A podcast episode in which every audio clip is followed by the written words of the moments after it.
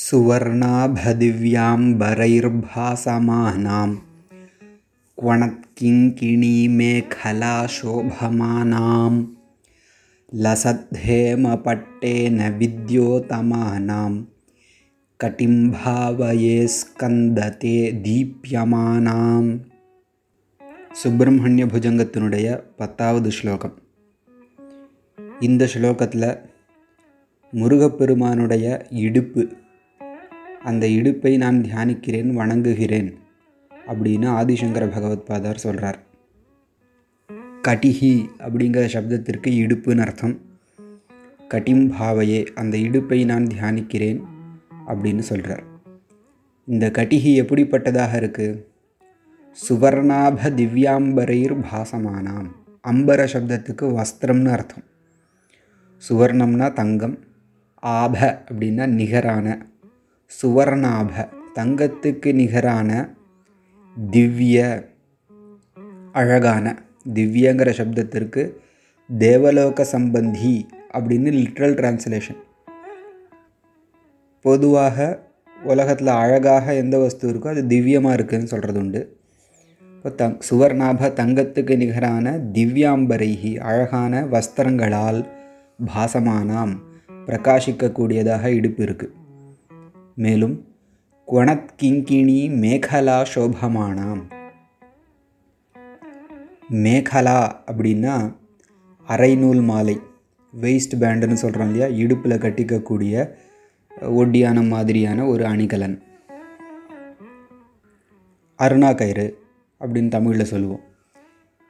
அது எப்படி இருக்குது மேகலா குணத் கிங்கிணி மேகலா மணி மேகலையாக இருக்குது அதாவது அந்த இடுப்பில் கட்டிக்கக்கூடிய அந்த நூலில் மணிகள் நிறையா இருக்குது அந்த மணிகள் சப்தம் செய்கிறது குவணத் கிங்கிணி சப்திக்கக்கூடிய மணிகள் நிறைந்த மேகலா.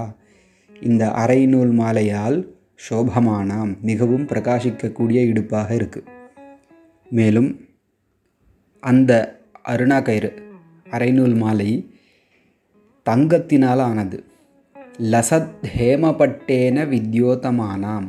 ஹேமனா சுவர்ணம்.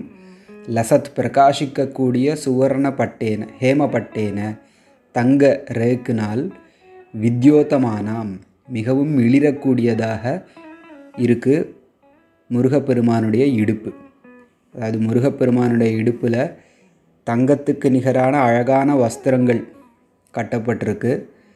சப்திக்கக்கூடிய மணிமேகலை பிரகாசிக்கிறது மேலும் அந்த வேஸ்ட் ஆர்னமெண்ட் அது தங்கத்தால் ஆனதாக இருக்குது இப்படியாக தீப்பியமானாம் பிரகாசிக்கக்கூடிய தே கட்டிம் உன்னுடைய இடுப்பை ஸ்கந்த முருகப்பெருமானே பாவையே நான் தியானிக்கிறேன் அப்படின்னு முருகப்பெருமானுடைய இடுப்பழக வர்ணித்து அந்த இடுப்பை நான் தியானிக்கிறேன் அப்படின்னு ஆதிசங்கர பகவத்பாதர் சொல்கிறார் இந்த ஸ்லோகத்தை வந்து அர்த்தம் புரிந்து படிப்பவர்களுடைய இடுப்பு சம்பந்தமான வியாதிகள் வலி போக்குவரத்து எல்லாம் நீங்கும்.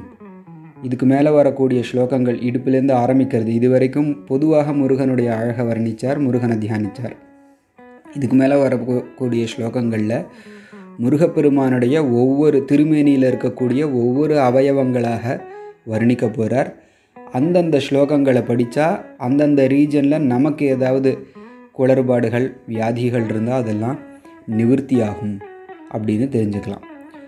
சுவர்ணாபதிவ்யாம்பரைர்பாசமானாம் குணத்கிங்கிணீ மேகலா சோபமானாம் லசத்ஹேமபட்டேன வித்யோதமானாம் கட்டிம்பாவயே ஸ்கந்ததே தீப்யமானாம்.